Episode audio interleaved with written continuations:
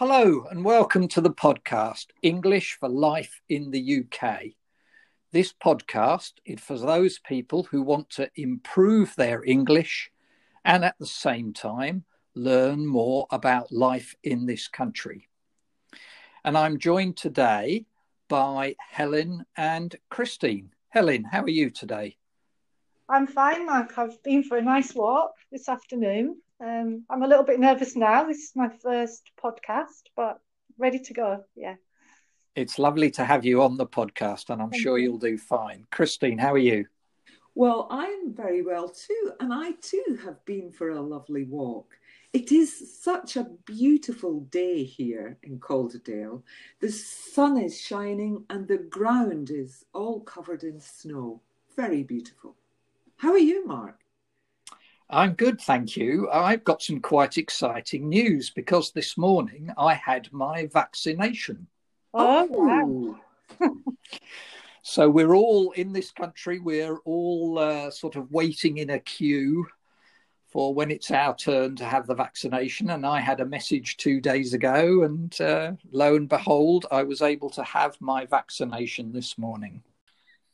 And you're not in pain? No, I no, I have had no after effects. Good. So today we're going to talk a bit about where we are when we record this podcast. So as many of you will know, if you are regular listeners, we are all volunteers at the Saint Augustine's Centre. This is a charity that supports those people in need. And in particular in our area, we do a lot to support asylum seekers and refugees. And that includes helping them with improving their English.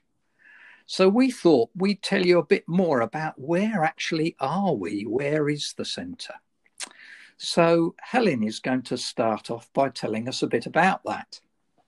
So, yes, Mark, the Saint Augustine's Centre is um, in Hanson Lane, which is um, close to the centre of Halifax. And Halifax is the largest town in the Calder Valley.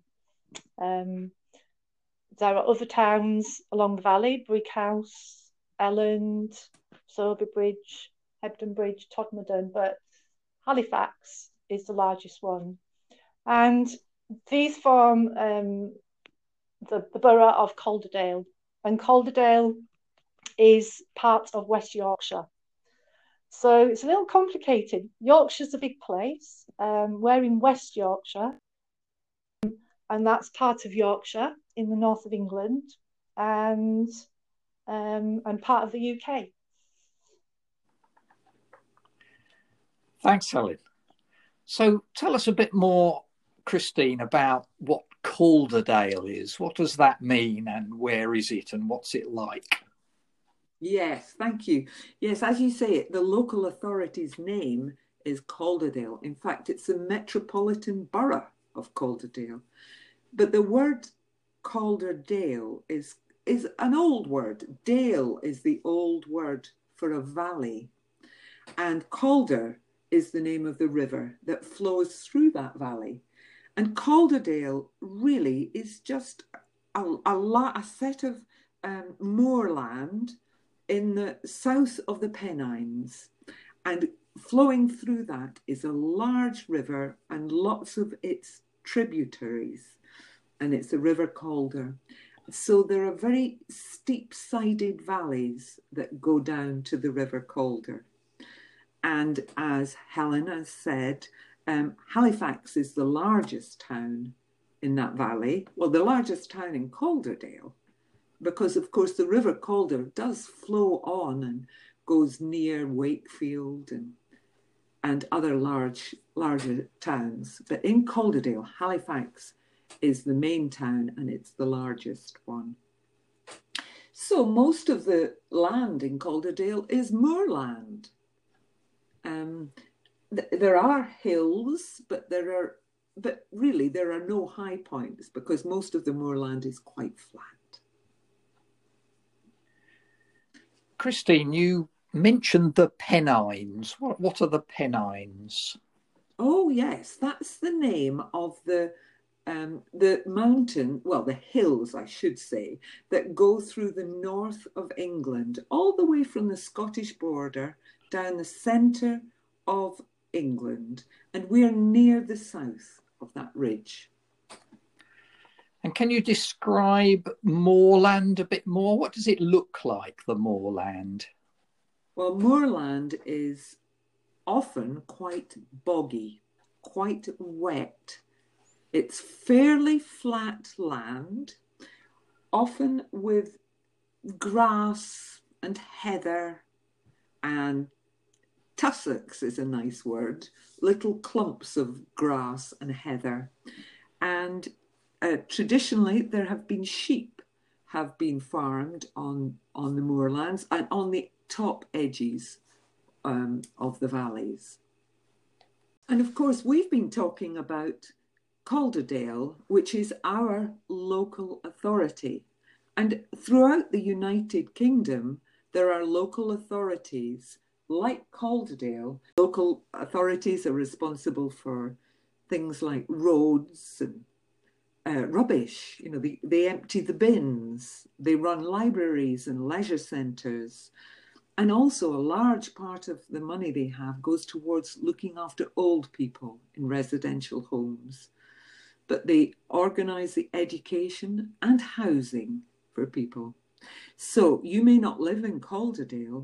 If you live in the United Kingdom, there will be a local authority in your area that has those responsibilities. Now, Helen, um, that tells us a bit about where Calderdale is and a bit about the geography of it. What are the famous places in Calderdale and maybe some of the famous people as well? Well, probably the most famous place um, at the moment is the Piece Hall, which is in the centre of Halifax. And the Piece Hall was built, I think it was seventeen seventy-nine. Um, and it was built as a place to sell the woolen cloth that was being made in the local area. Um, and it was a marketplace. Um, and it's still there in the centre of Halifax. Um, and it was reopened about three years ago. It's had a little modernisation. And now it's got um, lots of interesting little shops. Um, and... a big space in the middle um, where people can sit in cafes and um, and the music events. So it's a lovely space in Halifax. I think we could probably say that it's the most popular tourist place in Halifax. Do you think that's true? Um, yes, I think.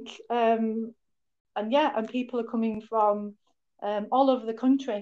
Even my friends in London now um, have heard about the Piece Hall.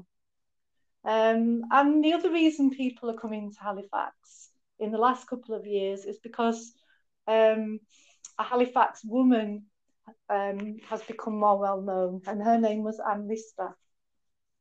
And Anne Lister um, was living in the seventeen hundreds, and recently a T V programme was made about her. She lived in um, in Shibden Hall, which is now, um, well, it's now in a in a park that's open to the public. But she was um, a lesbian woman, and she wrote diaries about her life and about all aspects of her life. She was a landowner, um, she was a diarist, she travelled wild, uh, wi- widely, um, and so people are interested in her story and in her life and coming to Halifax to see the places um, that we associate with her. What was the television programme called? Um, the programme was called Gentleman Jack, um, which was the name that was that was that was used for her because she dressed in quite a masculine way, I think.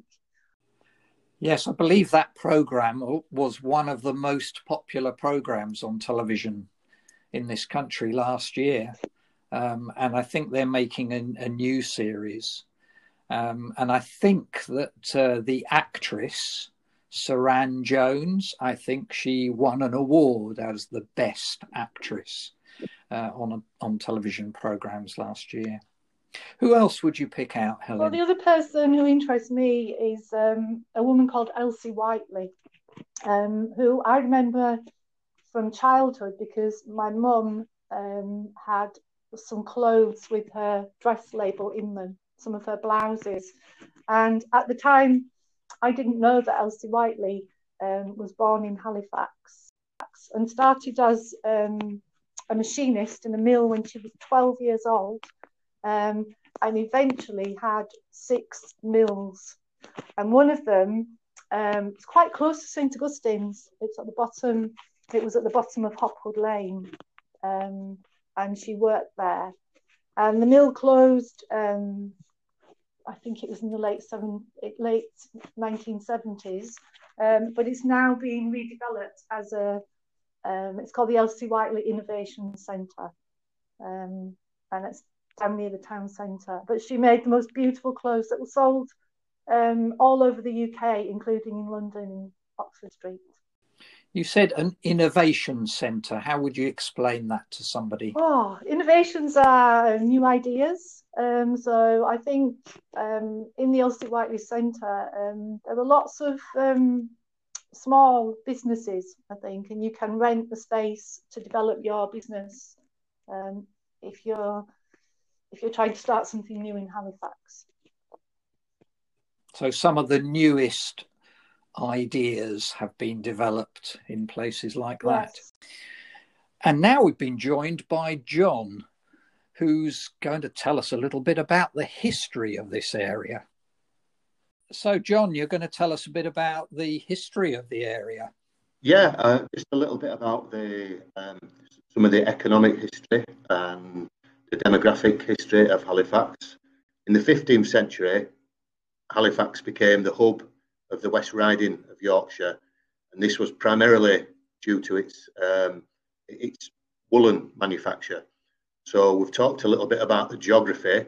So the geography in and around Calderdale, Calderdale and we had a lot of a lot of steep hills and moorland, which were ideal for raising sheep, hence the the raw materials for the woolen industry. Um, we also had a lot of fast-flowing rivers and streams, which were able to produce the power for the water mills. Uh, and latterly, it was found as well that we had significant coal deposits in this part of the world. So as the water mills moved on to being um, propelled by steam, we had the raw materials to, to work the cotton mills and, the, and the, more importantly, the woolen mills in this part of the world. Um, we've mentioned uh, the, the Piece Hall. So that's um, our woolen history is attested to by the presence of the of the magnificent Piece Hall in the centre of Halifax, um, which was opened on New Year's Day, seventeen seventy-nine, and this was the base for all the cloth merchants. Um, so the, the people who manufactured the cloth in their homes would bring the, the cloth into the Piece Hall, and this were then sold by the merchants all around the world. So we moved on. Uh, as I said, the woolen industry, very, very important throughout the throughout that time. As we moved on to the nineteenth century, um, the, the wealth of Halifax came from the growth in manufacturing. So particularly woolen goods, uh, carpet manufacture, uh, the uh, place known as Dean Clough Mill, which still stands today on the north end of Halifax, was in its day the largest carpet mill in the world. There's a factory in that part of Halifax which is over half a mile long, um, which uh, no longer working as a, as a carpet mill, but we'll talk a little bit about that later. Um, and this huge growth in wealth and manufacture needed to be managed and invested.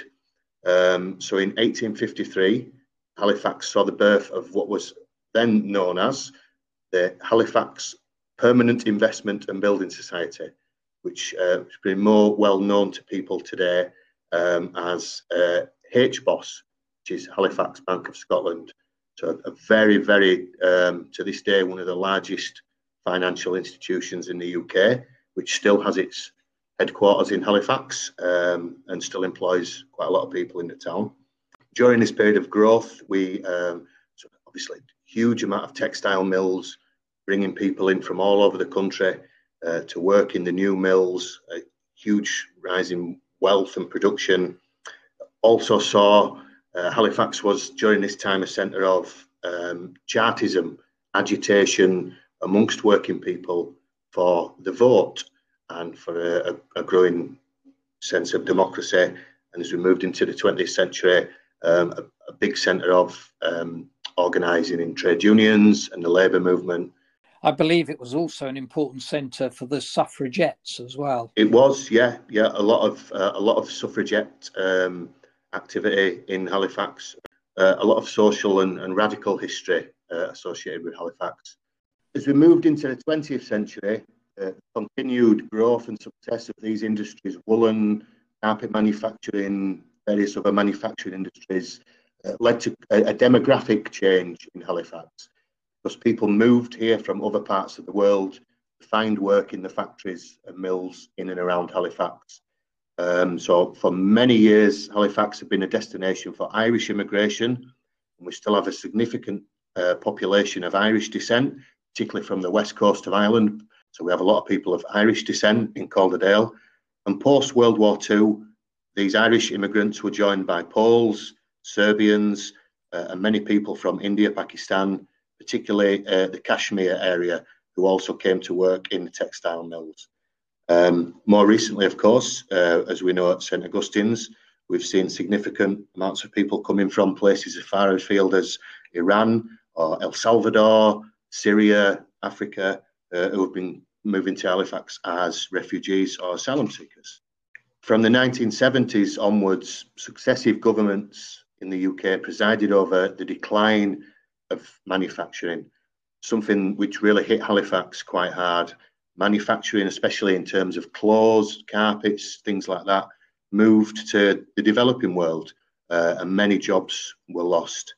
Um, but as we've seen uh, in, in recent years, Halifax has diversified a lot, diversified economically. In recent years, we've shown this by the reinvention of sites such as the Piece Hall and the Dean Clough Mills, uh, which have basically moved into being centres of retail, tourism and entertainment. So a lot of these great big buildings, uh, huge mills and places like the Piece Hall, which were once central to the, the manufacture and distribution of um, material goods, are now engaged in having concerts. They'll be filled with shops, they'll have wine bars, and there are places of, of tourism, which kind of mirrors the, the move away from, in this part of the world, from being a manufacturing-based economy Uh, into being what we might call a tertiary economy, so more engaged with services, tourism, entertainment, things like that.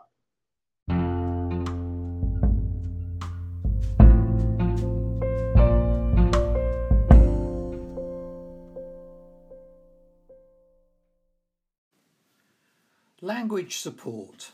This is the part of the podcast where I choose some words and phrases from this episode to explain in a little more detail. Now, today's episode included quite a lot of difficult and complex words, particularly in the section on local history by John.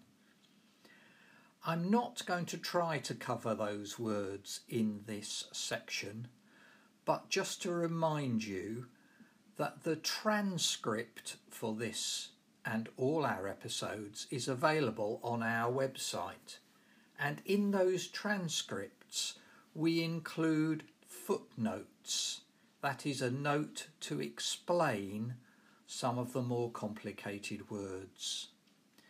So that transcript will be available a few days after this episode is published on our website w w w dot saint augustine's centre halifax dot org dot u k, and I'll spell the main part of that address again: S T A U G U S T I N E S C E N T R E H A L I F A X. What I am going to do in this section is to talk a bit about a particular type of adjective that was used quite a lot in this episode. It's something we call a superlative adjective. So this is when we are comparing things and we are saying that something is at the extreme, at the upper or lower level or limit of something. So, for example, in the text, we talked about Halifax being the largest town in Calderdale. John talked about a carpet mill which was the largest in the world. I talked about some of the newest ideas. And then we talked about the Piece Hall being the most famous place, the most popular tourist place. We talked about a television programme being the most popular programme. And we talked about an actress being the best actress. All of those are examples of superlatives. They are at the extreme, the largest, the most famous. And you will notice that they take different forms. There are really three main forms. For short adjectives, you can usually just add est to the end. So large becomes largest. New becomes newest. Then for longer words, longer adjectives with two or three syllables, you add most to the front of the adjective. So you get the most famous and the most popular. And then, as in so many things in the English language, there are some exceptions. So the third area are those which have their own special superlatives. And the three most common ones of those are good becomes best. So you could talk about the best football team in the country. Bad becomes worst. So you could say, I've had the worst day this week. And little becomes least. So this is the least expensive toy that I could find. So those are the three main ways in which you make superlative adjectives. And you will have found some of those examples in this episode, and I'm sure you will find more if you look for them elsewhere. That's it for this week. Don't forget you can always contact us and give us feedback on this episode or the podcast generally at our email address, which is englishforlifeintheuk at gmail dot com. Until next time, stay safe and keep working at your English.